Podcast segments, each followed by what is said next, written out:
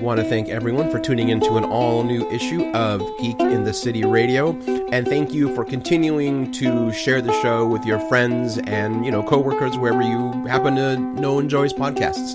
Um, while you're sharing it, if you could give us a five star review on iTunes, Google Play, Spotify, uh, Podbean, where our show originates from, anywhere that you can give us a five star rating would be appreciated. It helps us climb up the metrics and be able to bring more content to you. And if you've always wondered, hey, what do they look like while recording the show? Well, for almost a year now, we have been streaming on Twitch at twitch.tv forward slash geek in the city. You can interact with uh, fellow listeners, you can interact with us. You know what? We just have a great time every week hanging out and being, you know, just the nerds that we are. And We all have a lot of fun. We would love you to join us. Twitch.com forward slash geek in the city. As always, the podcast will always be free, and let's get it started right now. Why, hello, and welcome to issue 684 of Geek in the City Radio. I'm one of your hosts. Not all computers were on mute. I'm one of your hosts.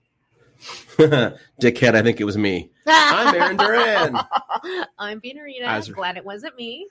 And I'm I know it wasn't me, Cable Hashitani. How's it going, everybody? Uh Uh-huh. it's- Yeah. Yep. Cool, Yep. cool, cool. Tight, tight, Yep. tight, tight, tight. Yep. It's been a week. Mhm. Yep. But we're coming to you live tonight from the Guardian Game Studio. That's right. Hopefully, with much better audio. I have kicked that mic in its ass. I don't use it anymore because I hate it. Bye, bitch. Mm-hmm. I don't know why I needed to insult the mic, but uh, Because it is. It's a little bitch. It doesn't do proper audio. You can, that's fine. I mean that, that's true. Like it's it did not do its job properly. No. which, as Uh-uh. we were discussing off Yes. air, is the the the required. It's like the one requirement to to stay part of the team is to That's right. do the job. One job. It's, you give, give a minimum requirement. You're a bloody mic. You have one Fulfill your purpose. job. I, I I have been finding, and I feel like I'm finding this out more and more since 2020, Mhm.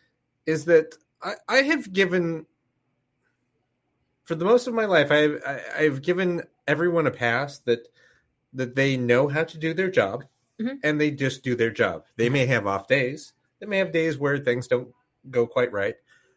But they know what their job is. They know how to do their job and they do their job. And because that is how I approach things and I do my job. I do my job every day. Um come to find out there's a shit ton of people out there that are really bad at their job. Boy, aren't they? And, And a lot of them fail right up.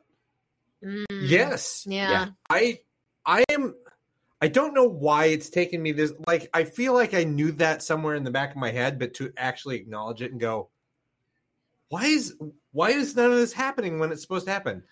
I- Because these people are all bad at their jobs. I, I think it's because despite you know having like grumpy old man energy, you're you're kind of an optimist. You I, I, I think that you back. I No, think that you tend to see the good in people, I whereas I was in the army and I worked for a micromanager for four years. So like being treated like you don't know what you're doing, or like not be not being trusted to to like believe that you are doing what you're supposed to be doing. Not even like knowing how, but you know, like hovering over you to make sure you do it is a a thing that I've had a lot of experience under and naturally it has trickled down into my own management and I I've caught myself going like I do not need to be on top of this person. This is they they know what they're doing. it is hard to trust people. Um I, I do acknowledge that. Um, I, I think it's more of a control thing than like a, a not trusting the other person. I'm just like, oh, no, I need to do it. It's my responsibility. Uh, like, well, no, that's that's the point of having a team. Yeah. you're responsible for the team. Yep. and and then they do the thing. Yes. and I don't know where I landed the two of like I'm Oh, I think that you have had plenty of experience where um, you have found that you do the you do a job. You're like, oh, this makes sense. I'm going to do the job in this, this particular way, and this is how things get done. Yeah. Yeah. It may not be what I think I'm supposed to do, or, or what others are think I'm supposed to do, but this ma- makes sense to me and I do it. And then you look over and not only have they not done the thing, they don't even have a template of how to do the thing in the first place. And so they just didn't do the thing and they copy your work and go, "Oh, cool, thanks for doing that." And they say, "There you go. We did that for you." It's like, "No, no. Yeah, that I- happens a lot. I did all of the work and then you took credit for it. Yeah, we worked on it. Mm, that's n- no. Yes, that happens a lot. I, Yeah, there are so many things I want to say, and I just I I- can't. I know. I, just can't. I, I'm sorry to open Um, this particular can of worms. I just got to I, like we've been having problems with our building management because it's like they they book time to fix a thing. It's like great, we will. That's inconvenient, but we will set a time set aside that time for that day for you to come and do that work. And then they cancel the day of maybe 15 minutes before, maybe if Yeah. they cancel at all. They go, oh yeah, the thing didn't show up, so we can't install it today. It's like, why did you schedule time to install a thing you did not have in your possession? What is wrong with you? Well, I mean, if they were if they receive an ETA from the manufacturer or distributor or whatever, that's that's one thing. But normally, if it's not going to come that day, you typically get notified, and then they should notify you that that happened, so they will not be seeing you today. So, like that almost makes sense, except when they're like, "We're going to do this at nine in the morning." That indicates to me that you already have the fucking thing in hand Mm, because deliveries don't show up at nine for residences. mm. That's true. It's like, oh no, we didn't know, we didn't have it in possession, and we didn't have shipping stuff. So, but we wanted to get it on the calendar. It's like, What for what? you you could have saved that calendar time for something else that you actually could accomplish. Yeah, like tracking down where the fucking package was. anyway, okay. so yeah, that now that- I'm getting cranky. yeah. Yeah. Sorry, No, it's I've, I've got fine. Aaron started. I'm sorry. I'm No, it's just I am having one of those days past few weeks. A, I'm having the brain that's telling me that everyone I know is mad at me about something. Like everyone. Like if I don't get a text reply within a few hours, I'm like, oh, that's right, because they're pissed at me. They're not. Yeah, that's that's your brain. That's my brain. No, I know. And I've been living with that for like two weeks. So that's really fun, especially when most of my job relies on people writing me back. Mm. Sure. Um, Uh-huh. so super cool, tight, tight. Um, and like I've been taking, I've been watching like online workshops that are free about how to get your name out there more, and they all make sense. I don't want to fucking do them. I don't want to create like an online brand. I don't want to stream every single day. I don't want to be creating content every single day that has nothing to do with what I actually do. It's just to get the algorithm to have more eyes on me. Like I tried to, but little thing here. I tried to actually trying to remember here. Um, I was doing something. I don't know what it was. Um, oh, so the the the software we use is called Restream. Mhm. Uh, they recently added TikTok as a place you can stream to. I was like, okay. I know people on TikTok don't really watch live form anything, but there are people that go live and they'll just tune out when they're done. I tried to activate it, Mhm. and Restream said, "Sorry, TikTok won't let you do any of this until you've hit a minimum of 1,000 viewer, of 1,000 subscribers on your TikTok page. I'm not going to ever want to fucking build up to that. I want the show to build up to that. I don't want to do it. So it what's the fucking point then out of all of it? Like there is no point if if the whole point of getting my work out there more, I have to do all this other content, that means there's no more time to actually do my fucking work. Mm-hmm. Well, I mean, first and foremost, TikTok is a young man's game. It's if you if you did want to or did concede to like put, putting in the work of social media presence, I don't think TikTok is the place to do it. I, not, no, you're right. Well, I don't know. Um, but I don't want to do it on any of them. Hmm. I was say that being said, I don't know which which which platform is correct. It doesn't matter because all of them suppress unless you're giving a lot of money to them. Like Elon Musk has forbidden any other site. Hmm To, if you like, we put we put Twitch on the Twitter page. hmm They bury it immediately. it, it doesn't get seen. Facebook buries it because anything with a URL they assume is a money making venture and they bury it. Mm. And don't get me wrong, I used to pay like 20 bucks a week for this show every single week to boost its performance. It did nothing. That's a lot And of I money don't for mean a it was show we people do for free. I know. It wasn't like people clicked on it and went, I don't like this show. Like no one saw the ads. Yeah. There were no there were no different impressions than when I didn't pay for ads. No one saw them. They went nowhere. hmm So what's the fucking point of all of it? to make some yeah yeah to make someone else money. It's like, and I just saw, and we're gonna jump around here. So, like, Rihanna did the halftime Super Bowl, halftime Super Bowl. What you know what I mean? Mhm. Yep. She's Mhm. great because she's fucking Rihanna. She's wonderful. She's brilliant. Yep. Um, she apparently didn't charge them for that. She just wanted to be able to wear her own brand and basically advertise her brand on it. So everyone's like, "See, see, don't ever not, rethink whenever someone says that working for exposure doesn't matter." I'm like, fuck Oh, you, she's stupid. a billionaire She- already. yeah, she's already filthy stinking rich, already world famous. Yeah. They they can afford to do that. So don't go telling me like, see, you could working for exposure is worth. No, it's not, unless you're a billionaire already. Which, by the way, there are no ethical billionaires. Rihanna, I love you, but I'm sure your stock portfolio's got some shady shit in it. Mhm. That's my opinion. It's not fact. But you can't have that many zeros in your bank account and not have some like blood on your hands, one way or another, by third party or not. You know, it's like, yeah, when you're a billionaire, you're basically playing six degrees of genocide. Boo. You know, oh, was that? Ooh, man, that was fun to say. Actually, That's a good line. that's You a should- really good line. You should write that down. and Yeah. that. Well, it's recorded. Trademark. This is true. Aaron yeah. Duran, Geek in the City Radio 2023. That's right. Woo. Uh, Ad infinitum. yeah. Also, work culture sucks. Yes, it does. It's it's the bane of, of everything. Maybe maybe share something good instead. We got something good.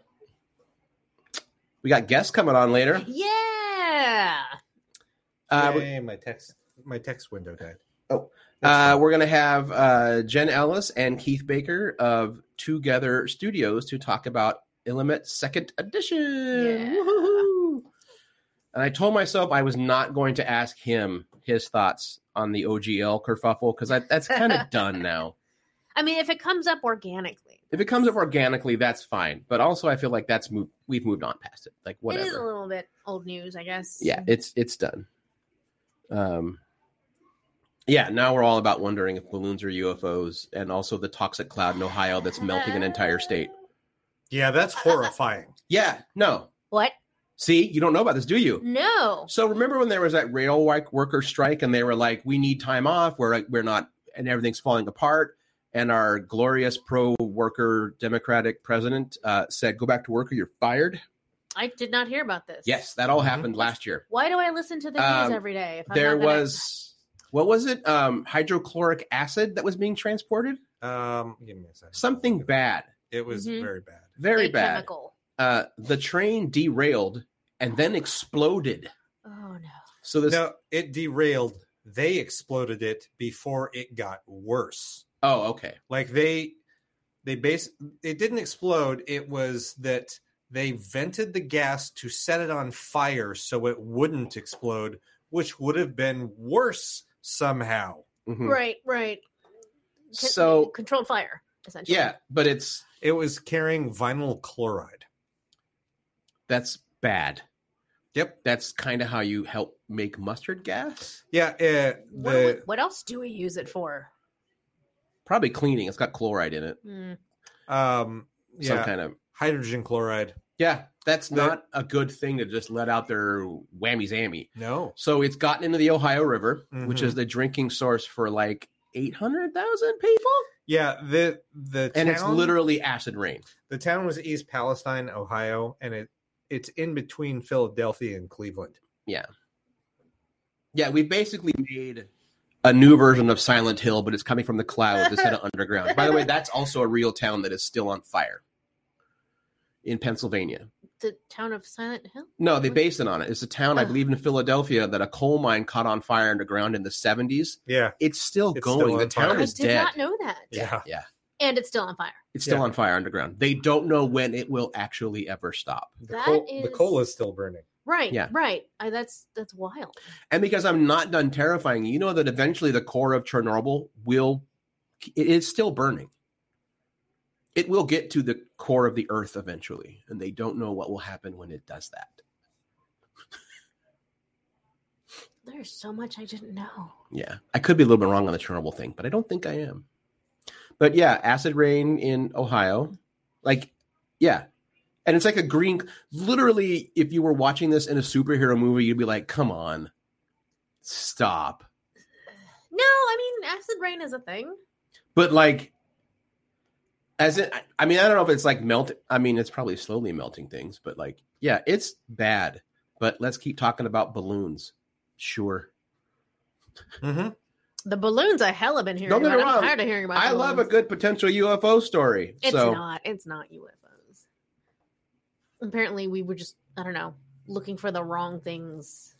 The government was looking for. apparently, the wrong it's not even probably a spy balloon now. So the government finally admitted that what likely is happening because Mm-hmm. everyone thinks the air is like clear of shit. It's not. There's shit up there all the time. There's time. shit up there all the time.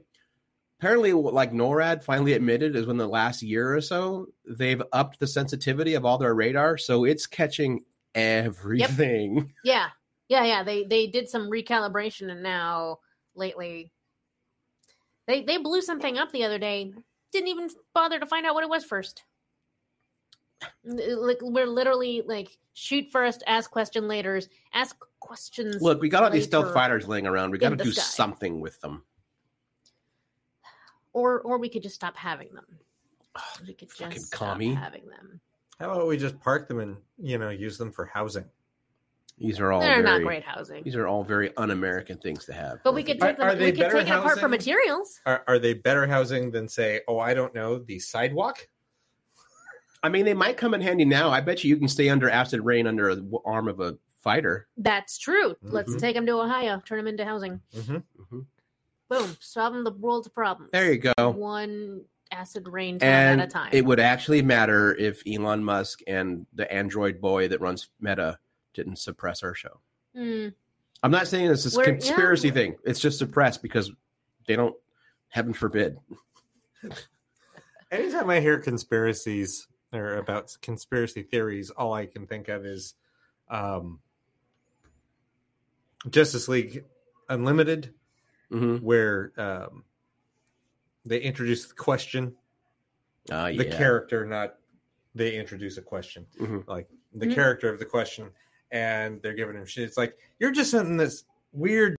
You believe in all these conspiracies. He's like, conspiracy.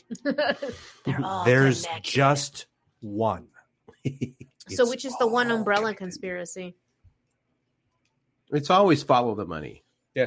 Always. Follow the money is not a conspiracy. It's how you get to the bottom of something. That's true. Yeah. Anyway,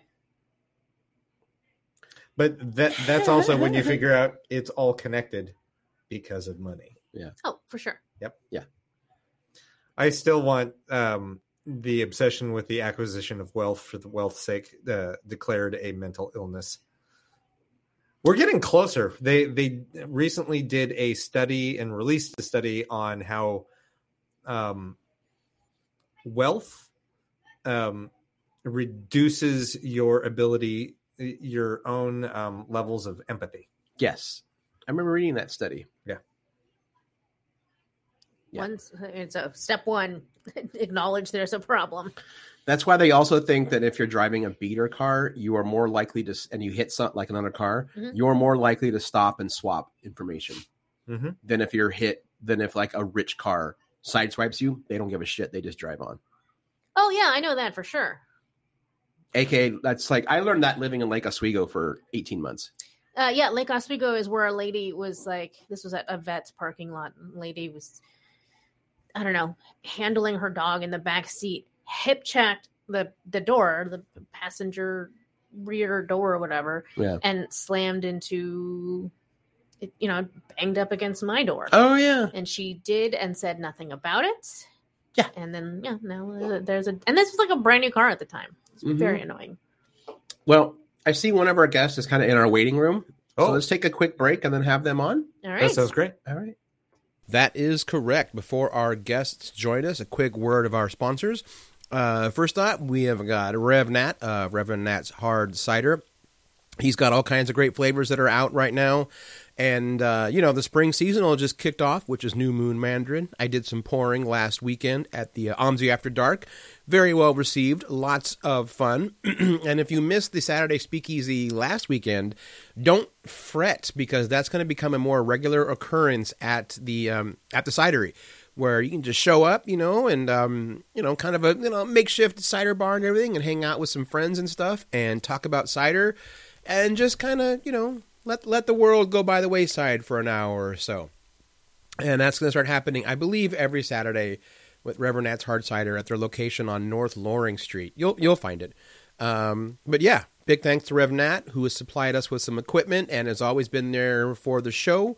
We try to always be there for him, Reverend Nat's Hard Cider. And then, before we get back to it, Guardian Games, 345 Southeast Taylor Street in Portland, Oregon. They are one of the fa- most fantastic game stores in the country. Um, you know, you're about to hear what to have uh, uh, Jenn Ellis and Keith Baker on to talk about the second edition of Illimat. They have an in-store event coming up in March, but we'll get into that more in the show.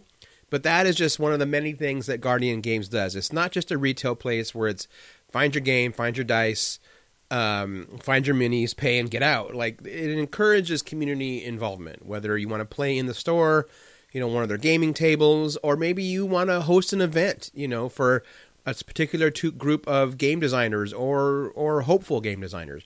Guardian Games is there to help you facilitate that. So check them out. 345 Southeast Taylor Street in Portland, Oregon.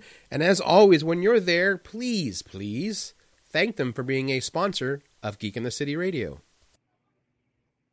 Welcome back let's bring on our guest. I know eventually we said like we'll take real breaks, but we have a guest. I don't want to walk away from her for ten minutes. Right. Yeah, that'd be rude. All right. This is not that time. Here's the awkward part because they never know when they're on because the system does a bad job of letting them know. I, I was just really interested in in being there and witnessing the uh, t- the moment when your Succession podcast started, uh, you know, developing. Actually, can you hear us?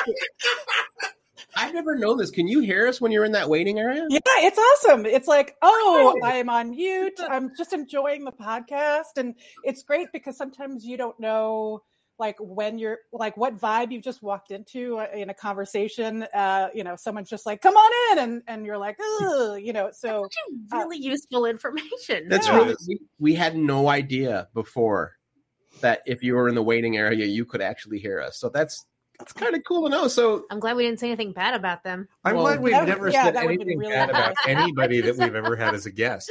Like we usually talk, like we will uh, it's like we're under our breath. It's like, oh my, I can't believe we're talking to this person tonight because they're so cool and they did this. It's like, so that's that's actually pretty nice. Yeah, it's nice to know. Yeah. Um, Keith is joining. I know I'm I'm like way early. I'm just, I was just. Oh, that's okay. About being late. that's fair. We get it. Well, it's easier for you because you're in the same time zone as us. Yeah, he's only an hour ahead, so Happy Valentine's Day to everybody. Yeah. Happy Valentine's, Day. I'm having a gin and tonic. that sounds excellent. Denise procured us pub beer. From pub the- beer from the Guardian Games bar. From, from, right around the corner from oh, that's us. Right. It's inside of that. Guardian Games. Nice. Killer. Wait, is there he now is. in? But I can't. Oh, he is. All right, let's oh, have oh, no. let's have Keith on now as well. Hello. Hi, all. I'm having a cherry Coke Zero from a can. You're, you're, in Utah where alcohol goes to die. Oh. That is correct. But they have those like really cool soda stores that Keith is now they becoming do. like a big fan of.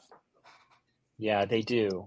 Fancy soda places. Or they refer to it as dirty cola, which sounds way more exotic than it really is. Ooh, it's just like, yeah. that sounds like an alcoholic drink. Yeah, no, it's just like a, well, it's it it definitely is to give you that experience because it's like a, one of those drive-in places and you order things like well i'll have a, a coke zero but with coconut extract and you mm. know uh, I don't know, cherry cordial.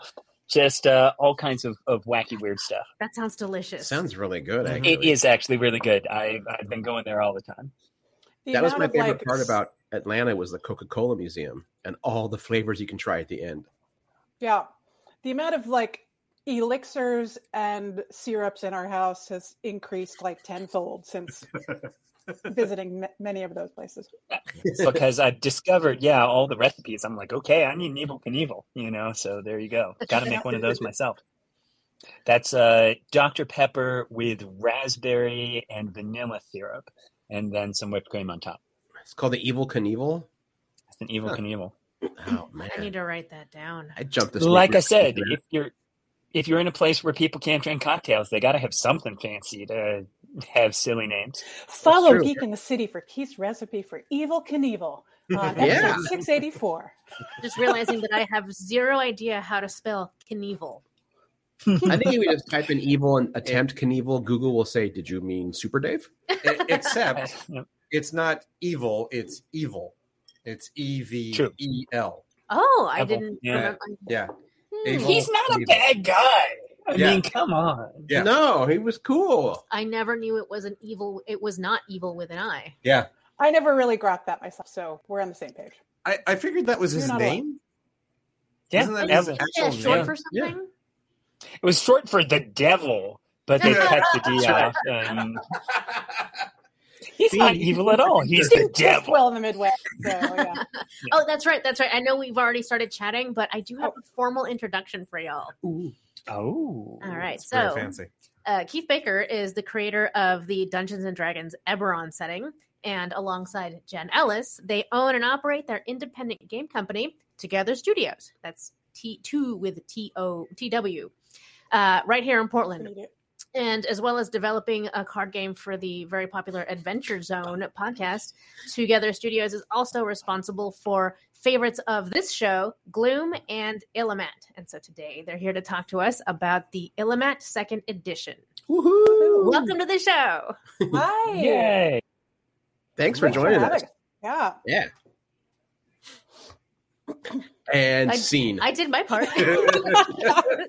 so I I have a confession. I every time I have an opportunity to play Illimat for the first time, something prevents me from doing it.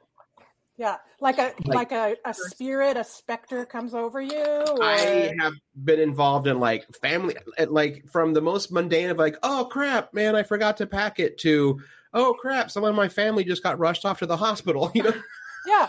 Okay. Continue. Yeah.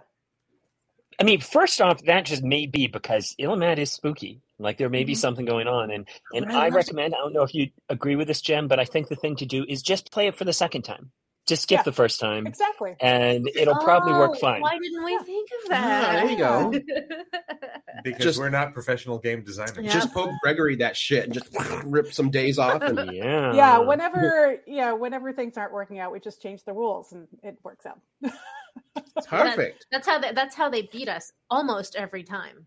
Yeah. There was that one time. Keith is just like popping up cards. We don't know what they're for. That's what yet. Cable's doing. Yeah. Yeah. yeah. He's like- I'm He's just- like a really manual PowerPoint. It's like yeah.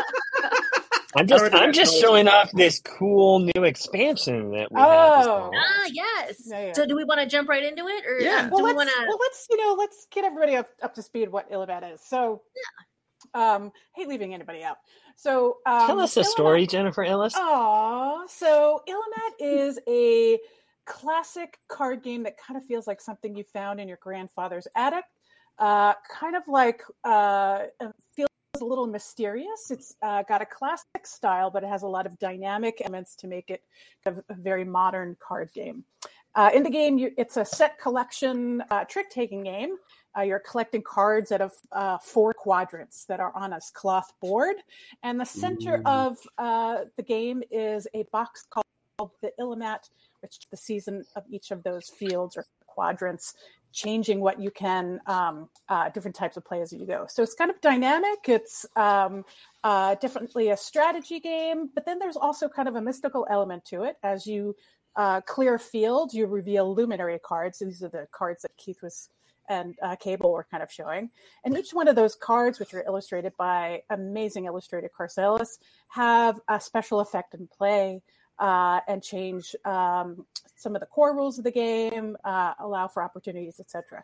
So it has this kind of mystical cribbage element to it. Uh, it like plays in like 10 to 15 minutes per round, two to three ra- uh, rounds to to finish up the game. It's a great two player game. It's great for four players um, and wonderful for folks who like a little strategy but may not be into hardcore tabletop games.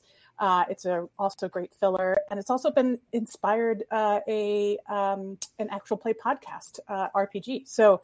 Um, we uh, made the game with the band the Decemberists, uh, which very, I mean, Geek in the City in Portland. I mean, if you like anything literary, you might know of Car- um, Carson Ellis, of course, illustrator, and um, Colin Meloy and, and the rest of the band. Um, and it has a lot of uh, like that folktale uh, feel to it that's inspired by uh, one of their albums. Nice. Hey, I yeah, I, You know, I got nothing to add to to that pro description. Uh, I'll just um, reinforce the point that the the play of the game is very sort of classic and uh, feels like an old game, but that the combination of the turning uh, Illimat, changing the seasons and what you can do, and the luminaries add this dynamic, uh, you know, accelerate the replayability and make it feel like something new. So that's where you get that combination of old and familiar with Yeah. ooh, but a twist. and there may Yeah. be 300 years of lore and history behind it uh, of Well- um, secret societies who've played it, but you know, you'd have to really, you'd have to actually play the game to to really kind of open that bad. door. I know Denise and Cable have played it a lot, but I've just I, I think I, I think you're right. I'll move on to number two because I've been cursed. So Yeah, Clearly. I, uh, I I just have to say one of the things coming out in this new time is a new expansion, and I do love the little uh the the lore that Colin has shared with us. If I could if I could read yeah. a story. So Colin is Colin Meloy, lead singer of the Decemberists, also New York Times bestselling author of um, uh, uh, Keith Baker titles. I, I'm halfway uh, through. Agenda Wildwood, uh, you know, yes. So, and, and many other things. I forget his latest novel, but Wildwood is certainly uh, one of the big ones. Yeah. Um, and he turns out to be a, a learned scholar on all matters Illimat, and has has revealed the history of And- the False Baron set, our new expansion. Ooh, So, can I give you a dramatic reading? absolutely. Please. If All we right. had lights to turn down low, we would. Yeah. But then people get mad at us. oh, spooky. Um, this set of six luminary cards is a faithful reproduction of the original False Baron set based on the surviving records, lithographs, and other artifacts. It has been done with the full cooperation of the executors of the Van de Grave estate. Any extant lawsuits from distant family members are either totally without merit or in the process of being settled out of court. There is some dispute as to the origin of the False Baron set, but most documentation inside the Society of Luminaries agrees that the Baron Alexander von de Grave III, with the blessing of the Society of Luminaries, had this set made for his eldest daughter, Lady Elaine von de Grave, on the occasion of her 15th birthday. During the Greco-Hungarian War, when the von de Grave's house was occupied by the revolutionary wing of the People's Egalitarian Front, Lady Elaine wagered her family's freedom in an around-the-horn game of Illimat against their captor's commander. She struck the winning blow, it is said, by playing the Universe Luminary and clearing the entire board in one play. This so angered the commander that the family barely escaped the house with their lives. The set of luminary cards remained in the commander's hands until the end of the war. It was used in countless games during those campaigns, always under the name the commander gave it, the False Baron set. When the Von de Grave family finally resumed possession of the set, the Lady Von de Grave continued to use the name in remembrance of the family's ordeal, Oh man, that was so cool. including the famed. Oops, that was not the one I was Yeah, wanting. we don't just put six cards in a package, guys. Yeah, the famed, the famed universe. Oh, that's the astronomer. I'm getting all wrong here. No, There's I the wanna see universe. The Yeah, yeah. whoop. My blurring effect is not helping. but it's still cool. Nice. It's that's- it's a heap of fun. That's this week, right? It came out. Uh, it will We start Is shipping tomorrow. We're having some fun fun times with our fulfillment company. Wow. Um, Welcome yeah, to yeah, welcome to to the 20 2020s everybody. Oh, All no, the yeah, stuff is I- sitting there. It just got a this little flag on the. I had a book delayed for almost three months because they were just sitting in a, yeah, container. Yep. All right. Yeah, that's why I didn't jump in Folks, with the, I'm, the uh, dates Oh, sorry. because I knew that it's like, oh wait, things happened. So Right. Now, um, is this just an expansion or is it like a second edition also? Is this a place someone could just jump right in and get a new set? So if you already own Illimat, you don't have to rebuy Illimat. Uh, but we are, um, uh, but the core game is uh, been. Uh, we've kind of updated the rules a little bit for some refinement and clear uh, clarification. Changed Mm. one little component. Changed some of the the material that we use for the playing card deck so that it's a little bit more uh, lasts a little bit longer because people play a lot. Um, and uh, that's about it uh, for the game. But it's second edition because uh, we did make a couple of rule changes in the rule book and wanted to make sure that we clarified that. Um, and then we've also reprinted Rainwife expansion, uh, which is new for some people because been uh, out of print for a little bit. And then we have the False Baron. Um, you know, as we were in litigation for such a long time with that with that estate. It's- yeah, it's very tough. it's so nice for it to have, have the light of day. So each one of those expansions ex- uh, add different luminaries, and all those luminaries are interchangeable. The expansions are just twelve bucks, and the game's twenty nine. Oh, nice. Yeah. Yeah, it's a very affordable game for like, how much use you get out of it. And I I can say that uh, for as long as we've been selling it here at Guardian, that um, it's been one of those that we buy it in as many quantities as we can because we still sell several copies a week because it's one of those things like well, I heard about this game. It's right here. Here you go. Mhm. It's like, what can you tell me about it? What have you heard? This. Yeah. All true. it's So all true. There's now a little QR code snuck in the back uh, that will play a little video of what it's inside, which helps people because it's a small box. I mean, one of the things is the um, people are doing this a little bit more now than they used to, but um, it used to be just like uh, if you want to have a thirty dollar game, the box has got to be this big, and Right. Mhm. and and the challenge, design challenge, one of the design challenges of the game was how to make it feel something old that has been through time. And you know, if you have traveled around with your game, and if you've been uh, a miner on the Yukon Gold Rush Trail with it, like you're gonna not have a car- piece of cardboard in a box, you know. Um, so the board is cloth that folds up. The uh, box itself is actually a component in the game. So everything is kind of useful and compacted. So for us in the modern, it's it's, it's wonderful for travel and kind of taking it around uh, with you. But uh, and every we use every piece of the uh, the real estate inside the box to kind of bring it uh, with you. So um, so yeah. One of the things I love about it, just uh, sort of going back to that, trying to make something that feels old while still being useful, is the art on the luminaries. Uh, as Jenn said, done by award winning artist uh, Carson Ellis. Old games don't really have a lot of text on the cards, like you're used to seeing the Mhm. rules on the cards. But with the luminary, uh, what we've done is uh, the art includes essentially a clue as to what the card does. So you're not going to figure it out on your own, but once you've played the game, if you you know it helps remember. So for example, the river, you put out six cards in the field instead of three. You know, the children place three cards underneath it. And you know, as you can see, they have three cards and you get them. And the changeling lets you exchange a card for a card. And so I just love that these look like these beautiful, you know, tarot cards just on their own, but they have this meaning actually built into them uh, if you know what you're looking for.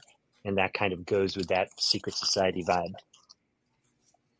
Yeah, I definitely like. I love a lot of games that rely more on symbolism than text.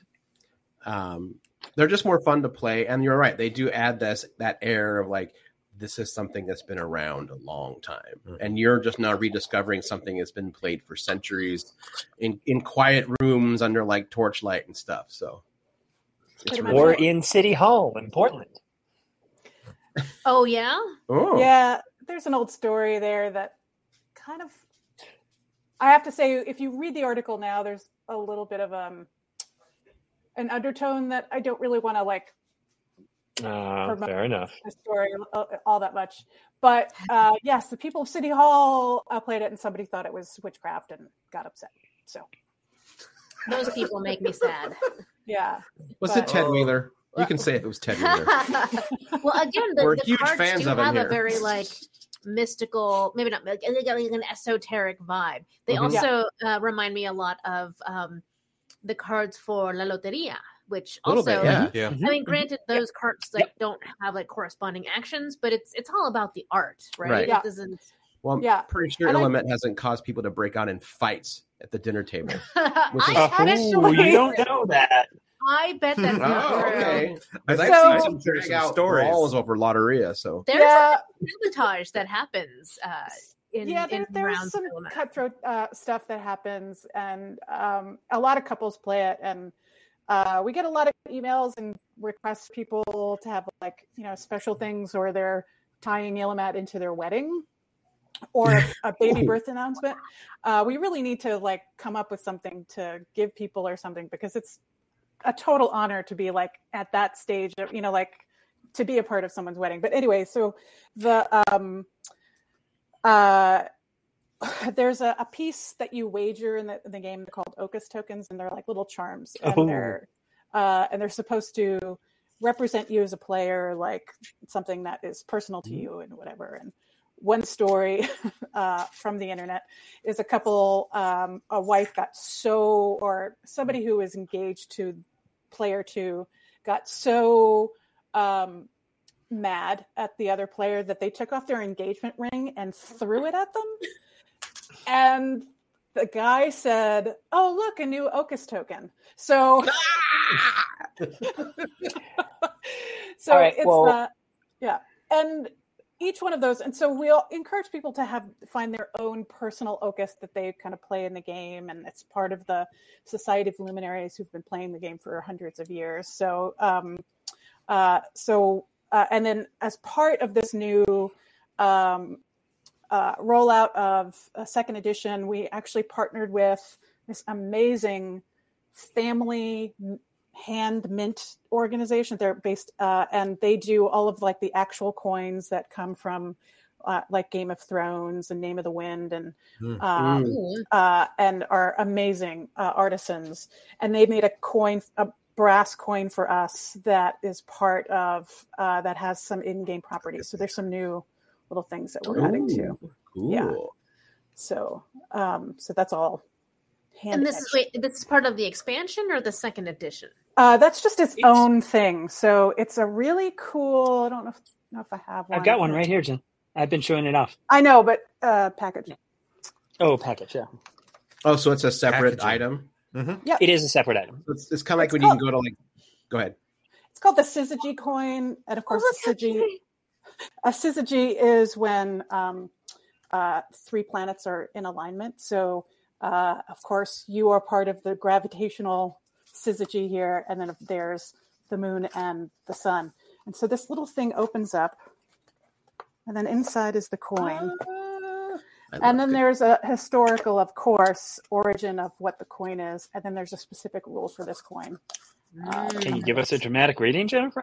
Uh, you know, I don't. I'm not very good with chewing up the scenery as much as you are, but and plus, you know, it's a it's a fun little story, but it's it's All right. essentially it's it's related to Benjamin Franklin, so uh, that's the, the thing. Okay. But, but I Okay. think that you know you should come to our event at um, uh, at Guardian Games for the launch party and find out more. And when is that And happening? Yeah, we have that scheduled for March 5th. Yes. So Uh, Thank you for- for knowing that date. Uh, and then for people who are out of town or cannot make it to this event, uh, I do see that the Syzygy coin is available for pre-order on your website. Yeah, and those will start shipping in uh, within two weeks at least. So Excellent. Ooh, ooh, I can make it on the fifth. I will be back from Emerald City by then. mhm. Speaking of your website, this is something that I more recently learned because I, I guess I just don't go to websites that often. Uh, but uh, not only is there the game, the expansions, um, replacement items, but also there's all sorts of like little little swag uh, so that you could sort of announce quietly, like surreptitiously to the world that you are, um, you know, aware of the Illimat. Part Yeah. of the secret society Yes, that part- plays Illimat. I mean, Uh, Yeah, Look at that. like, Right your, like your initiate pin right there. yeah. So uh, there's of course multiple levels of uh, the Society of Luminaries, uh, and and each uh, each setting, and it's not like you know, it's certainly not a cult. Uh, But uh, but there are different you know levels and uh, different pins that go to different levels, and uh, from initiative to um, the the luminary matriarch, who no one really knows who she is, uh, but uh, yeah, it's very I- fun. Jennifer Looking Ellis, the- but you know, at the universe bundle, that looks very appealing. That, The universe that is, is like packed. Yeah. yeah. it, it would be uh, easier to believe the statement of it's not a cult if you had not also led in with we are part of people's wedding announcements and and baby announcements. Honestly, the Well- moment you say it's not a cult, you've And already. there's a lot of people with tattoos of Illimat uh, comp- uh, not a components on cult. their bodies. Not a Yeah, cult. no- but not a cult. its Yeah. way to becoming an organized religion, maybe. it's Yeah, that's true. it's it's really very simple. You've got a card. Uh, the union is something people can use to celebrate their marriage. The Mhm, newborn is a luminary you can use to uh, celebrate the birth of your child, mhm. and the children is a card you can use to celebrate when the widower. No, okay, never mind. so No, I- it- uh, there's a, there's a luminary card for every stage of life. Yes. Exactly. Hmm. So it, here's the thing: I have been a, a fan of Keith Baker games for longer than I've worked at Guardian. Um, Oh yeah, me too. I mean, I, I've been a fan of Jennifer Ellis games for as well, I, but so one of one of my uh, favorite things about uh, the games that uh, that you put out is the the storytelling component that comes along with, and on at first glance, this looks like oh that this is not a storytelling game; it's a trick taking game.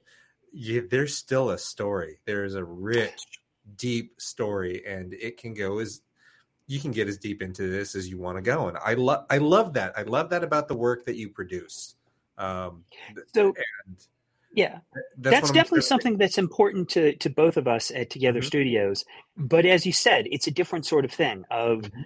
uh, on the one hand, you have tabletop role playing games, you know, Mhm. like Eberron. You have games like Gloom, or for us, the Adventure Zone, which to me is captures that same energy of Gloom of saying, here is a solid, simple game, but what's really going to be fun about this is the stories it helped you build, uh, and things like Action Cats. Um, then Illimat to me as as you were describing it's not that it is a game about telling a story it is a game that makes you feel like you're part of a story like Mhm. it feels like it's drawing you in and so for both of us you know correct me if i'm wrong jenn you know that's sort of what's important to us is what is how does this make you feel you know connected and uh, to a story Uh, how does the um how does the victory book play into that? Speaking of lore, Uh, well, if you're um, so it was inspired by a couple different things. Um, I like the idea of you know games are a thing that we that are a part of the story of people together.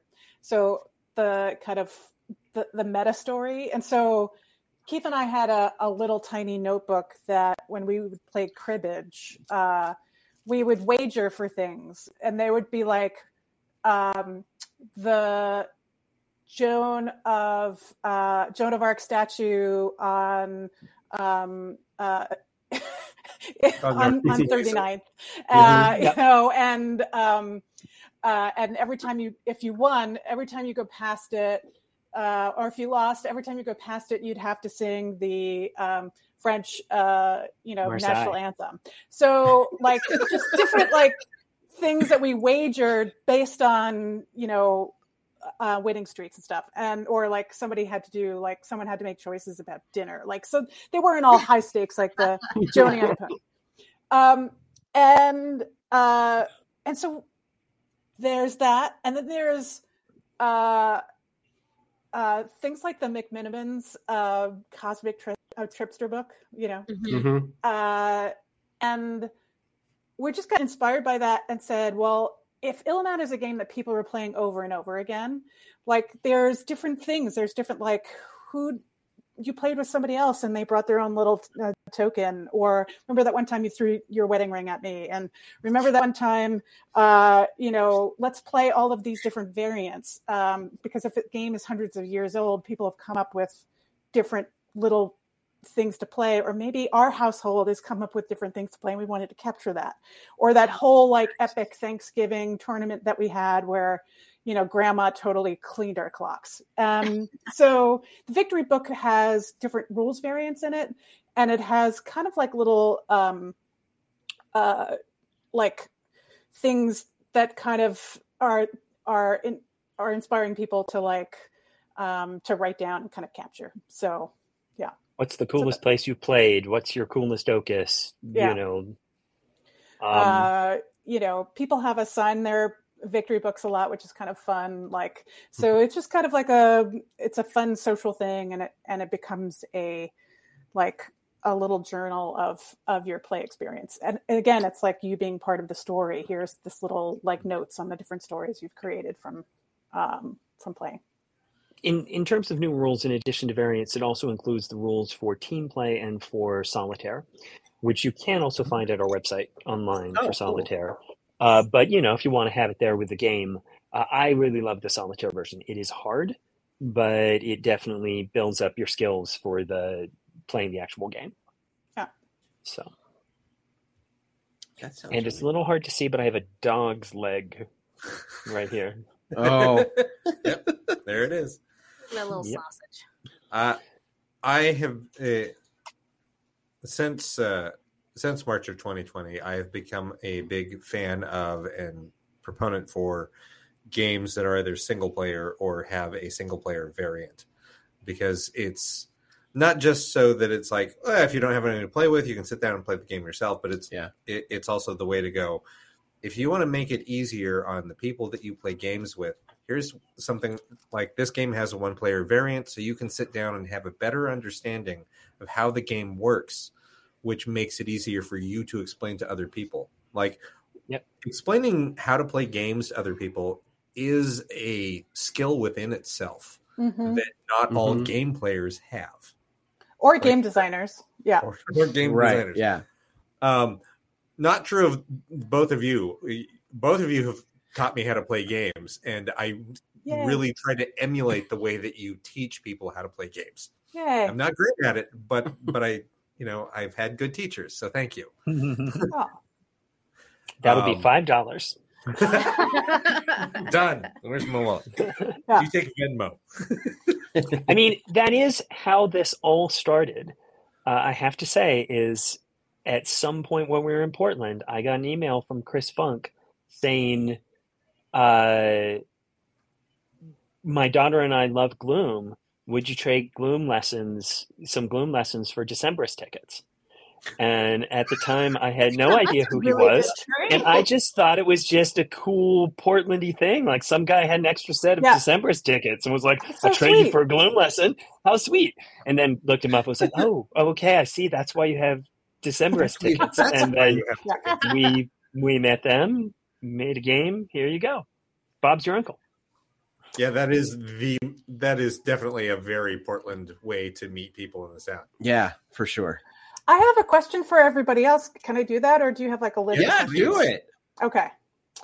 Uh, Cable, you mentioned like uh, single player and uh, March 2020, and you know, one of the things that Keith and I talk about a lot, like all the time, is we talk about storytelling. We talk about, we were just talking about this to someone else. There's a lot of different elements to storytelling and designing a game that encourages people to tell stories and what kind of stories, etc.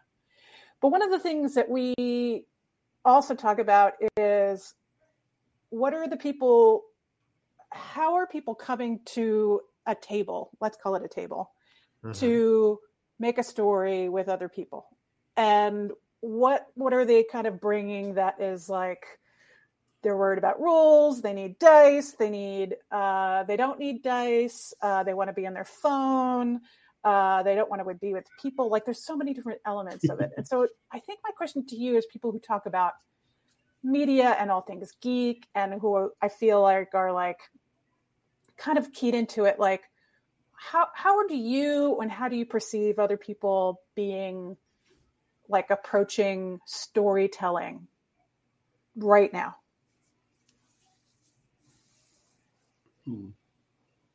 Hmm. I'm the wrong kid to ask. well it, it doesn't have to be a storytelling game it could just be how are people telling a story about themselves on social media how are people like i don't know does that make sense Yeah, I, I, I think so. I don't. I don't know if I have a very compact answer. Um, I feel like in the gaming community, the people have been telling stories and finding ways to tell their story through another character's story has definitely been through RPGs. Yeah, for sure. Yeah. Um, uh, I I know I have been running one with two of the people at this table um, for the Me? past year. Yep.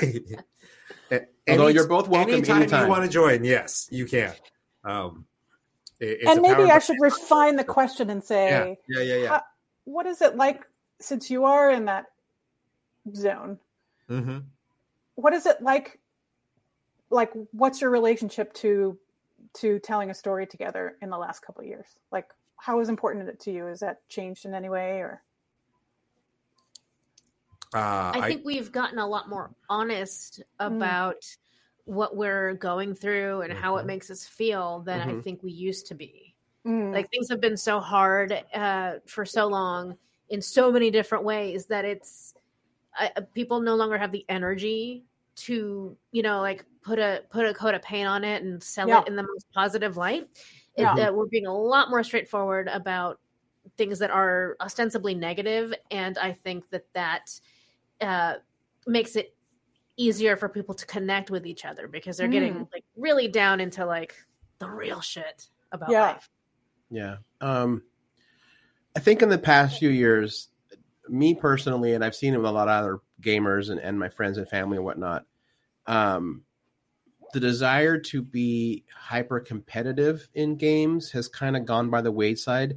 That doesn't mean you Mm. don't play games that don't have a competitive nature, like Illimat or even like Gloom. There's like the Gloom has a competitive nature, but it's story based. right But the, the the time of like, no, this is a game where it's one for all, kind of, you know, or one, you know, I must Right. dominate the board. Like, there's been less and less of a desire for that, and more of a desire to just get together and tell a collective story in a in a place where you feel really safe. Like Mm, that's why I go back and forth on. Part of me would love to do start a real play show. yeah I also know that almost everyone I know who would participate, gaming is a form of emotional expression. And the Mhm. moment a camera goes on, it's pretty rare the person that's willing to let it all kind of hang out with yeah people streaming it worldwide. And not saying that's not valid, that, that that's a very valid thing to do it yeah but gaming has become much more personal. It's no longer just this fun thing we do every other weekend to kind of yeah do stuff. It's it's become important. Like I I know I've told Cable and Denise this, and my spouse know my partner knows this too. Like if I don't sit at the gaming table at least once within a month, it it be it's so weird to say. It becomes emotionally damaging. Like something, it's like something is missing yeah that It's- no other. It used to be I could turn to video games for that because it was just an outlet, and it's transcended that now. Yeah, it's it sounds like what people are saying is like there's a preciousness about that Mhm. time together. Like Mhm. and people have recognized that it's it's about that time together, you know, and Yeah, I mean, not necessarily about this it's I not mean it's about the game as medium, but it's Sure, about- but it's yeah.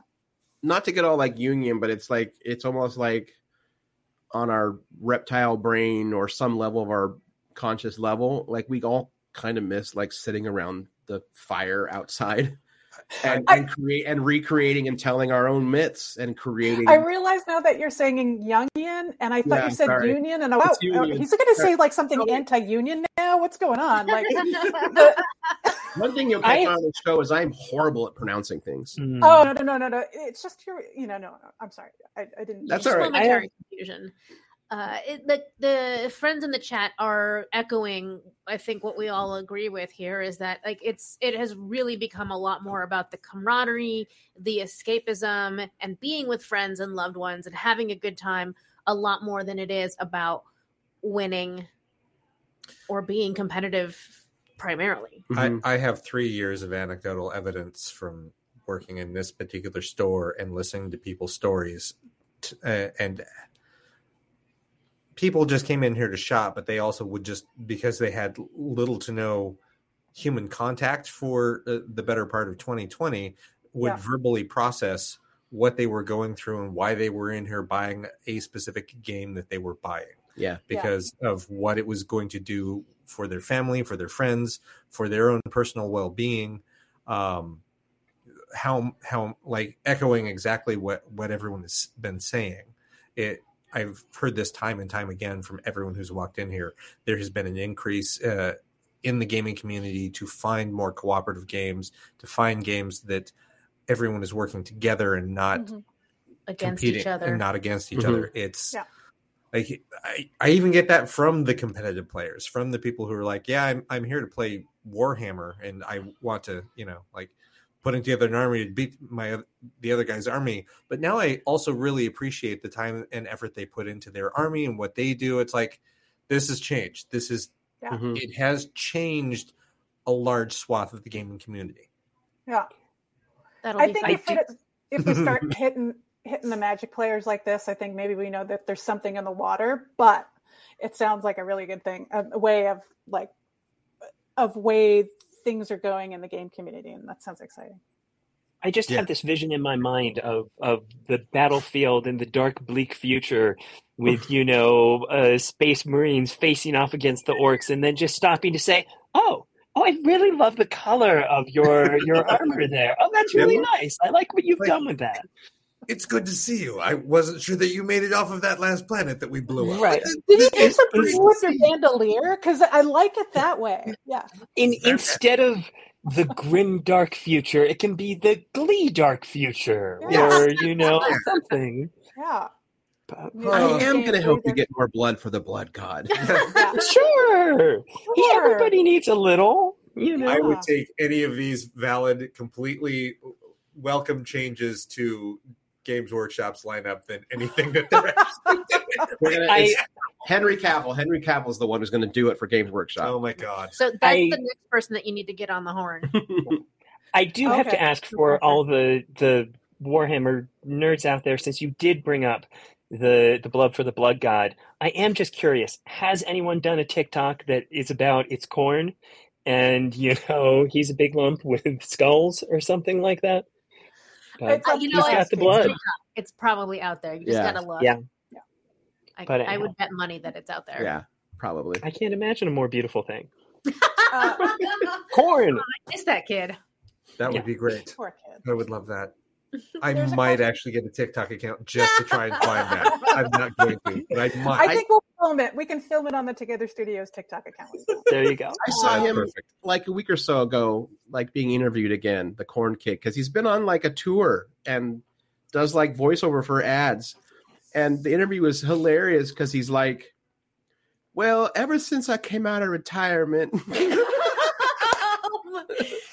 is the coolest. Oh my gosh. I love What a him so cutie. Doug. There's a good question here about Mhm. outside of your own wonderful games. Thank you. Do you have Mhm. an upcoming game or two you are excited about? Keith? Uh, well, I mean, you know, it's it's sort of my uh, you know game in that uh, I am working on a video game right now called Wayfinder, and that is just going into closed beta. Uh, but you can sign up and try and get in. So Wayfinder. Um, I'm trying to think. There are certainly games that have come up that I'm like, ooh, I can't wait to give that a try. How about you, Jenn? Um, so uh, I just started working at a game store for four hours a week uh, because there are so many games, and I don't. Uh, well, first of all, I um, I really wanted to like Keith and I. Uh, I always tell people this before we go to a convention is that you know we work pretty much just the two of us. Uh, you know, and our dog and cats, and like which is great, but it's very it can be very isolating. And one of the things that I have had in the last year is really wanting to connect more with my physical community. And so uh, we have a very local neighborhood um, game store called uh, Pedaltown Games, uh, and um, former employee of, uh, if I can former GM. Former, yeah, yeah.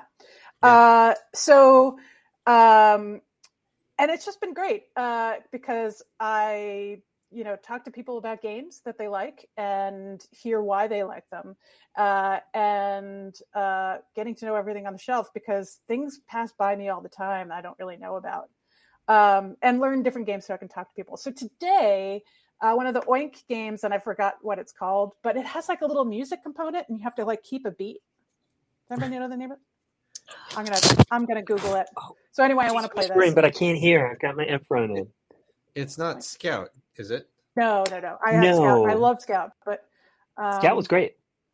Clickety pickety. Yes. oh no, it's called Hey Yo. Uh, hey Yo. And you play cards to the rhythm, and it comes with this like tiny, tiny little um like beatbox that you press, and it, it's like this little electronic noise thing, and you've got to play uh, cards to the beat I mean, mm-hmm. delightful. I like to be delighted, and um, and so I'm I'm interested in playing that game. But for the most part, when it comes to like tried and true games that I play all the time, I do stick to the classics because, um, you know, it's hard not to always compare. It's hard not to always think like, oh, you know, I wish I designed this because you know it's Codenames or you know like something mm-hmm. that it you know sold a million and it looks so simple and it's so elegant and you know um, and I want to be delighted and excited about what's in the by other designers, but I also don't want to be flooded with opportunities for my brain to compare myself uh, to something else because that yeah. kills creativity. So I do stick to some classic games a lot. I love all sorts of card games and dice games because uh, there's tons of games that you can play that just with a pack of cards and we uh, were in Italy um, a couple months ago, and so we started playing Scopa, which is an old Italian game. And one of the cool things about it is it uses a 40 card deck that's similar to a traditional playing card deck, but it's the old Italian deck. But each province has its own deck. And From like hundreds of years ago. hundreds like, of years ago. This is know. the illustration they always use for this card in in in the area of Rome for the last hundreds of years. But in you know uh, in the northern area, it's totally it's a different illustration, and they're oh. and so it's like and you go to the local tobacconist and they'll sell it to you for six dollars, and this is the and you can only get it. So of course our our stupid collector brain is like we have to go to all yeah. these regions of Italy just to get their pack of cards. Uh, which yeah. I'm sure nobody travels Italy like that, but you know, here we are. Um, but until uh, now, until now, oh, I think that's an excellent. Idea Yeah, idea. I would do that for yeah, sure. and and they'll illustrate if you like uh, Illimat's illustrations and kind of like that um, uh, two to three color it, kind it of offset. Of yeah, Venice um, Venice deck favorite for me.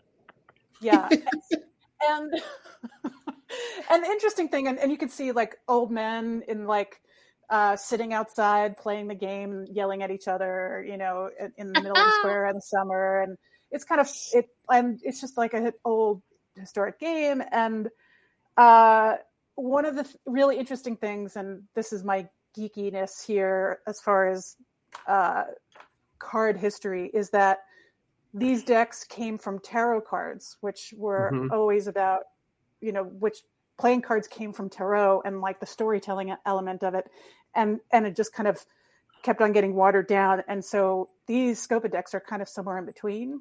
Uh, like sometimes they don't have the number of it. It's like, oh, there's seven knives illustrated on it, you know, so that's the seven of knives, and or it's seven of coins or something.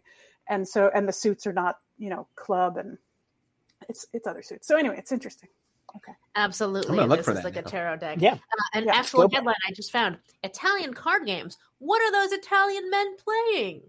So, There you It's- go. Yeah. Number five will touchstone. surprise you. Number five will uh, surprise you. Uh, It's either bocce ball or scopa. Mhm. hmm It's Mhm. true. Well, you throw the bocce ball at the guy who cheats at Scopa. That's right. Yeah. Yeah. Yes, that tracks. wow. Okay. Well, now I need to put this on my list of things I need to do. Is go to Italy and and and Yeah. collect some Sp- Scopa decks. Oh, that sounds Easy Yeah. amazing. peasy. No big deal. It's like my partner's on a quest to get every version, every cultural version of mahjong. Oh, 'Cause wow. almost every That's every culture crazy. has a di- has a different version of mahjong. Like there's even the American mahjong, American poker mahjong. There's like three different Japanese styles. So yeah, Wow. that's one of her goals is to get different sets mahjong sets and see the different rule variants. And which anniversary is going to be the anniversary where you get her uh, get them one of those tables that have like mix all the tiles for you? Oh my god. Oh, that. Um, if I can, She's been looking at those things for years. oh, I know. So have I. Uh, I've seen one work in person. They're mind-boggling how how they work. Yeah. Um, hopefully soon. I would love Yeah. to do that. Maybe There if my these- book gets adapted, that'll be one of the one of the things I'll like spend money on. Not a car. I'll buy her the mahjong table. Yeah. I mean, that's you know, it transports you to a new place. Knowing your It's partner is, is key. Yeah.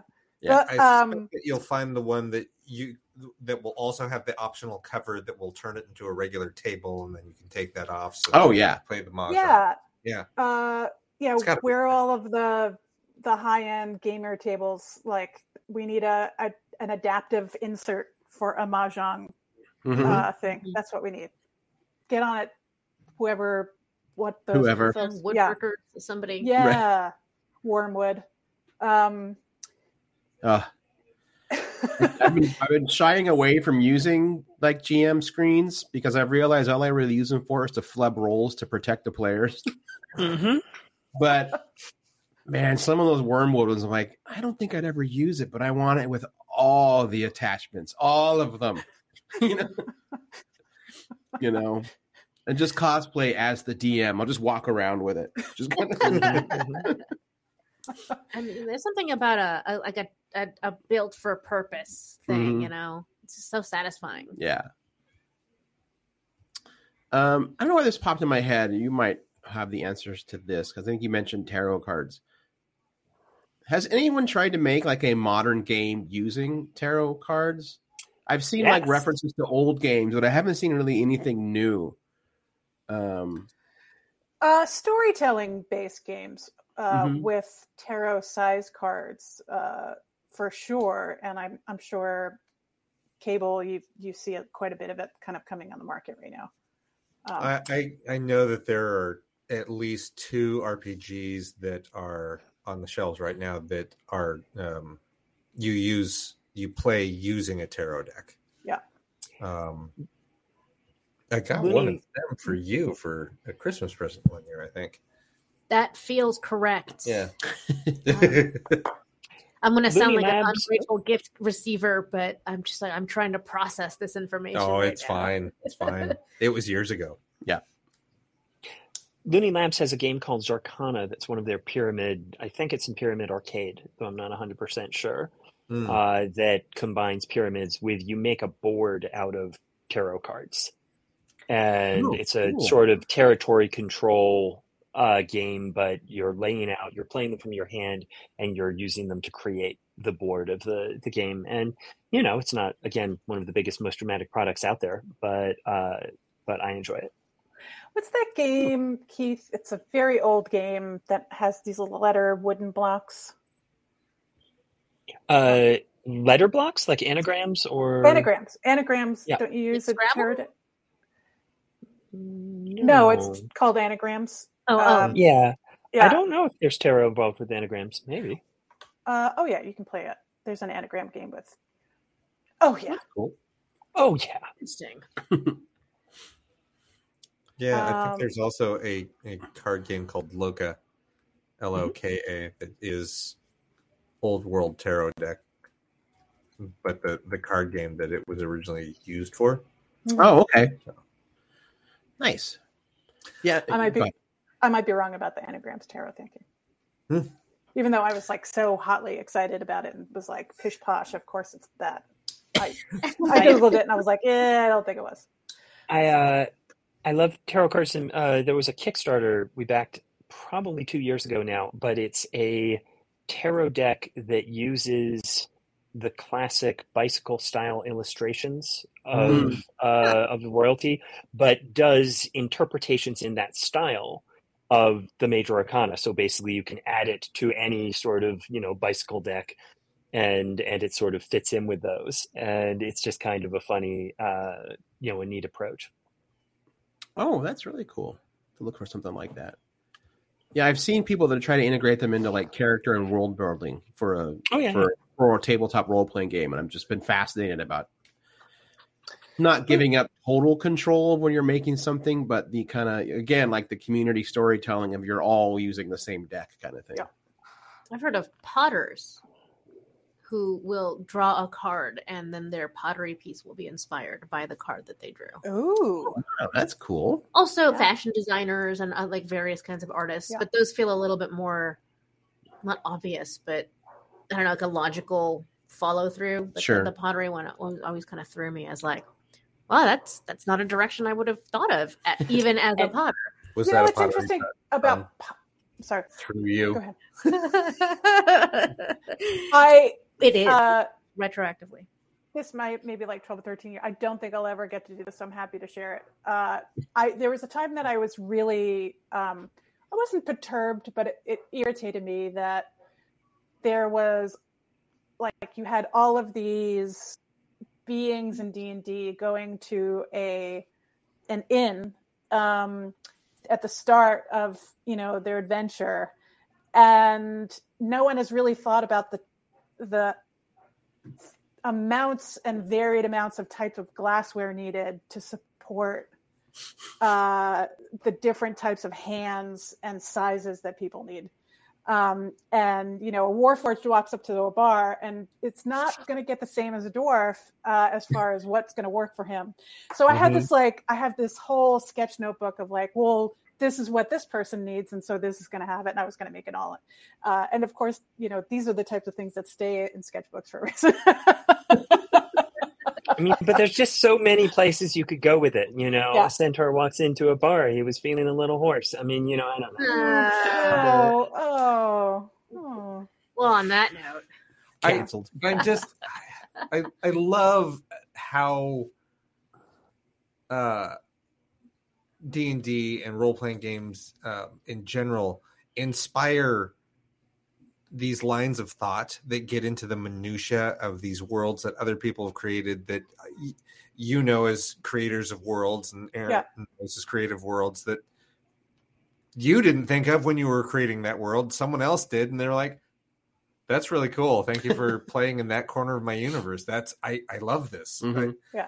yeah uh, it's the unintended collaboration that we all end up having um especially from game playing where the, there is this collaboration that happens between players and, and designers and artists and uh it, it's sorry i think i was trying to go somewhere very philosophical with this but e- essentially i feel like there's I'm there with an you, Cable. yeah With- we're there. Keep going. the, the, it's the I, I just I, I I love seeing people get closer and closer to playing games isn't going to save the world or change the world except it really is the more that we play games together the more we figure out how to problem solve at the table while we are together before we go back out into the world um, to actually do the work of ch- making those changes and making Yeah. the world a better place Yeah. so Playing games can save the world. I mean, It- but it really by can. that, like by that logic, it's the same as um, you know enrolling kids for team sports and stuff because it's supposed to build their cooperative skills and Mm-hmm. like builds enrichment for them. It's the same thing, but you know, for indoor kids Yeah, yeah, Right. For indoor kids. for indoor Yeah. kids. and a lot less kids. Instead of- dangerous to your body. That's very true. Yeah, you never. Uh, well, I don't want to say never, but I'm going to say it's very unlikely to get a concussion while playing a role playing game. Oh, I beg to differ. You haven't seen the dice I use. I Uh, mean, we were just talking the other day about space. Team. Duck this is all I have to say. Yeah, exactly. Joking. Um, so we've talked a lot about uh, Illimat this evening. I know that uh, the two of you are always making stuff. What else do you have coming down that that you can talk about or are willing to talk about right now? Cool, cool, Uh, cool. We have Yeah. cute little game called Cool Cool Cool. It's coming Mm-hmm. out uh, in April, first week of April. Um, and this we um, worked with um, uh, uh, Mackenzie Schubert, who is the illustrator who did um, uh, Secret Hitler and Inhuman Conditions, and is also local to Portland, our neighbor. Um, so, um, and that was just really fun. And again, it's like another. Um, this is actually kind of goes along the lines of that little thing of hey we're here to physically together what happens that little chemistry thing i was inspired because when we sometimes would um, sometimes a lot of times when we would uh, teach illimat um, people would look at their their hand and just kind of go cool. And then like another person who is might not even know the person who is across would say cool cool. And like as a like a little echo. And then there would be like this knowing look. And it's usually you know they they know the game uh, the the show it was from or something like that. But it kind of inspired me of how people use words that have different derivative you know like or derivative of a different meaning and mean something else. Um, so i love affirmative slang words and i use the word slang because it originally meant one thing and is now another Mhm. Mhm. um and uh and so we have it's just like a little fun slap game um and uh with changing rules uh of affirmative words so like sickening and cool cool cool and tight and uh wicked um and slay so uh it's just a fun little uh game of shouting things and and one of the things I like about it is that I can explain it, and I'm not sure if I'm explaining it very well. But what happens is that when you're all together and you're all yelling these words, you know, these like words like "yeah, slay, cool, cool, cool," you know, it's it has this like, what the hell are we all doing? This is so weird. Everyone Uh, but it's the fun. age thirty is rolling their eyes at us. Yeah, exactly. Mhm. um, so it's just um, uh, so it's just a fun little game, um, and it was just fun to do the illustrations and to do something that just uh, was easy and approachable. Um, and then we've got a couple of other things in the hopper uh, that um, we can't talk about, but uh, Mm. that we're excited about. We're always talking about storytelling games. We are, um, of course, we've got the Adventure Zone, and we put out an expansion for the Adventure Zone at the end of last year, um, uh, which I love that game. It's it's kind of like uh, Gloom to another level, and just. Uh, Except just- instead of wanting to die, you all want to succeed together.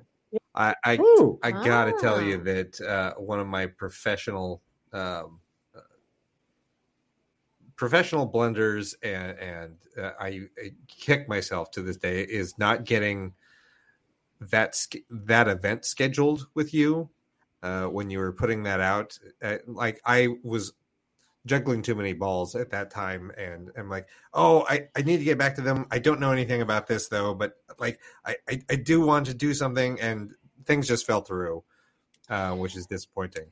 And you know, then the and then sorry, last year I listened to the entirety of the Adventure Zone and I went, oh, now I'm really kicking myself. man, I'm up. Oh man, I'm mad. I am so mad at myself because once I introduced myself to the McElroys and their show, I'm like, oh, now I get it. Now I get it. Oh Yeah. my Yeah, yeah. And the humor of the game opens that getting it to everybody. This kind of like uh strangeness but this like kind of sentimentalness that is kind of lovely about that that show. Um, you're making those types of stories even if you don't know that Mhm. that property um, because of just the elements that we kind of put together for it. And um, it's dmless and and I, I love the idea of like people just kind of walking up to a table and making stories together. I do think that it actually kind of brings up i think one of the things like post-pandemic world that i think about um, is not worrying too much if a game is that we made just came out. Uh, you know like the adventure zone is a really great experience. Like Mhm. uh, I know that like it's not a f- the fresh hot thing that's out there because it came out uh, when no one could get together, which was really great timing on our behalf of releasing a game. Um, I don't recommend it. I mean, we thought it was a good idea at the time. We're like, you know, but uh, December 2020, this is going to knock everybody's socks off. Um, uh, and it's so it, you know sometimes you feel like oh is this cursed? And then you're like no it's out in the world. Like people really enjoy it. Nobody Mhm. like I, and we could still do an event. I would still do an event for a game that came out you know in in 2021 uh it's still great. You- um, you don't have to and- twist my arm. yeah and people still love the adventure zone so let's do it. Um and um Somewhere. Uh, could be a the buyer of our store is now squealing in glee, and she doesn't know why. But I get to tell her tomorrow. um right, guarantees. yeah. yeah What- keith and i used to do uh used to run all of the um game programming on the JoCo cruise which is a full boat charter uh ship so thousands of geeks uh, on a ship in the caribbean uh we brought in a games library of like over 800 different um uh i don't know if you know this but on cruise ships the the dining room tables are bolted to the to the floor so they don't tip Mhm. um so like uh, you know on the transfer day when you're getting on we'd have like a whole crew coming in of unbolting tables so that we could open up the space and have a library in the dining room and um we had an old fashioned like um uh library card system for checking them out and it was really fun Nice. um, and everywhere you looked all the time people were playing games. And it was and we did amazing events. We did a d&d ta- uh, event for game for 500 people. It was like 80 tables it was amazing. Uh, Wow. plus all this you know i think we did about 15 hours of structured programming every day. Um, so we had a whist party. I mean come on. In, in full period costume. Like oh Yes. wow. Wow. like the Bennetts were there in spirit. Um, Mr. Darcy at ten thousand a year. Um, anyway, so we uh, so we love putting on events, and we don't do that just because anymore, but it's just because it takes a lot of. Uh, it's Sorry about the train. oh, that's okay.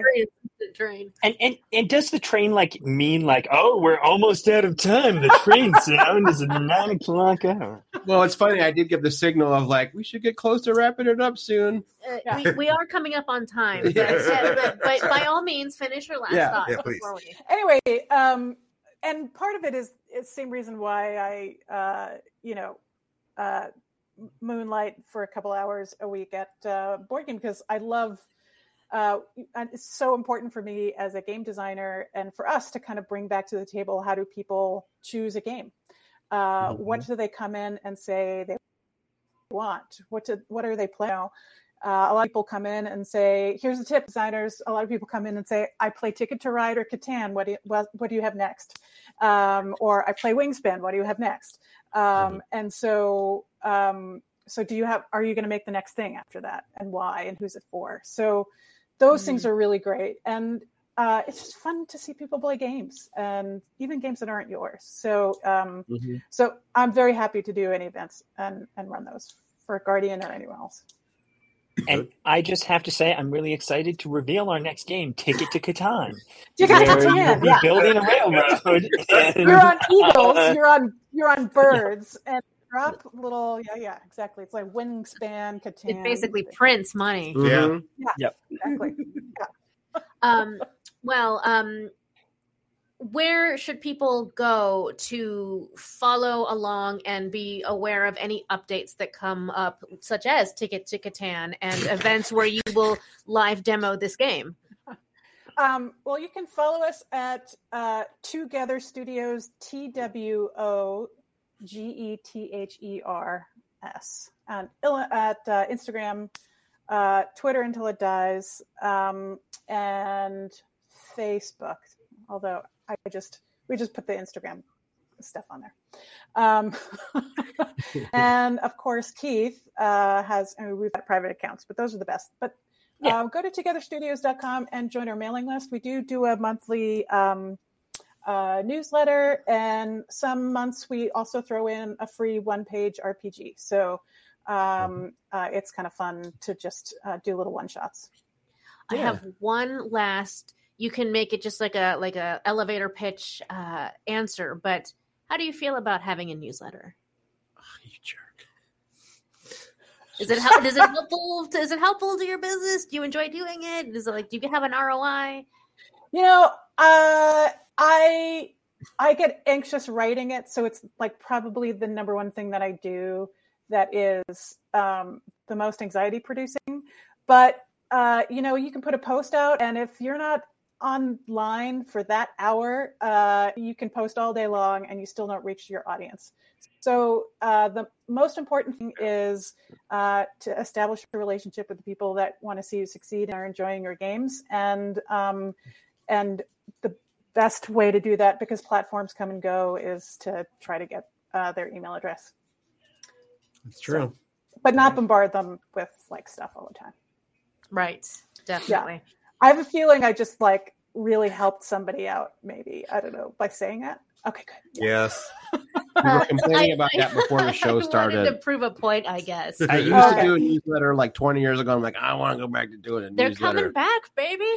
And it's super simple. Like i try to keep it to two to three di- different things and add something that adds brings people uh you know add something to their day. Like here's a free rpg uh here is a a little video that we did for you. Here is you know like it's just stuff. And if people don't really want to read it they'll just ignore it. And so you might as well just do it But at least no one is suppressing your email. Okay, you made your point. Sell it past the close. All right. I'm thinking of one page role play because I think right now my favorite one page role playing game is The Ghost of Jonathan Frakes is asking you a question and you must not answer him. That's a good one. Oh, I'm fascinated. We're going to to talk about this It's next week. though. ridiculous, but it's pretty good. actually one that we do uh, is Dadlands that we worked uh, with on a very little min, uh, limited level with, for, with the McElroys, and it's it's about dads, uh, and you have to reach into your fanny pack to come out with uh, different things. So it's really fun. All right, nice. Oh, the Excellent. Thank you for that. Oh my God, oh, the Ke- uh, yeah, Dadlands. Ke- we're already familiar. Oh boy. Oh, Uh, well, Keith and Jenn, thank you so much for joining us once again. Um, and we're super excited to play Illimat next week. Yay! yeah, we're gonna we are going to play Illimat on the show. Yeah, next live week. next Oh, week. Oh, okay. Oh, we got to bring you a, a you know a preview then of the yeah. the newest. Get you Oh, some okay. false baron. All right. I know that that If is we one- can, one of Cable's points of pride is still to anyone who he gives the opportunity to tell it to when he's pitching Gloom. He's like, you know, I beat Keith Baker at Gloom live on my show. now's when I finally reveal. oh, No, okay. Yeah, It's Yeah. true. That- so, that see, why aren't you inviting us to play Illimat? Yeah, it's a story. It's the story he tells to your benefit, ultimately. Okay. Yeah. Fair enough. I, I tell that story and they're like, "Great, I I buy the game." Yep. So- Fair enough. All Well, right. Thanks for having Yeah, us. thank I you re- s- really appreciate it. yeah, it's always a great time. I'm sure we'll have you on again with all kinds of new games coming out, or just you know, yeah, for Yeah, we're ready. We're Yeah. ready when you are. Excellent. All right. Actually, if we all have good some to you, dirty colas. Oh yeah. Hi, Jennifer Emmas. Hi. Welcome, Neil from Utah. Yeah. My charming Garrett. All right. Have a good night, everyone. You Good too. night. Thanks. Good night. Bye. That awkward little Uh, pause. That was awesome. Yeah, they're so much fun, Mm-hmm. For sure. as are their games. they are. Dadlands. You're gonna have to tell tell us about Dadlands after the show. Oh my god! Clearly, Okay. that's hilarious. Well, maybe It- we'll get you to run that daddy RPG that I oh got you yeah, all the those hot years ago. dads. Hot dads. Yeah, I know. Um, I really should do that. I'm- I, I'm I have performance anxiety about it. Bex knows. Bex is in the know. Mm. Bex is always in the know. Yeah. because she's Oh, I such know. a cool person. Ah, well, we should wrap up the show. We should. We're Yeah. we're over time, but uh, No, I we're think doing it, pretty good, I but think yeah. it was worth it. I think that was that that was a fun conversation. Yeah. Um, Yeah, we'll be back next week. We'll be playing Illimat live here on the show. yeah. Yeah. Till then, bye, everybody. Oh, and uh, on the off chance you've listened to the show and you live in the Pacific Northwest and you're going to Dark Arts in Astoria, uh, Denise and I will be there. So say hi. Yeah. Yeah. Also, I have an extra ticket. If you know, if you know somebody who could not get in uh, and is a cool person uh, and and has a place to stay, Yeah, I, I have a ticket that I could not, I have not been able to give away. because no one can get a place to stay. I Yeah, know. that's the trick. That's but the so- trick. somewhere out there is somebody who is like, "Oh, I have someone I could stay with if I had a ticket." Well. I send that person my way. All right. Well, with that, uh, I'm Aaron Duran. I'm Beanarita. and I'm Cable Hashitani. Talk to y'all next week. Bye. Bye.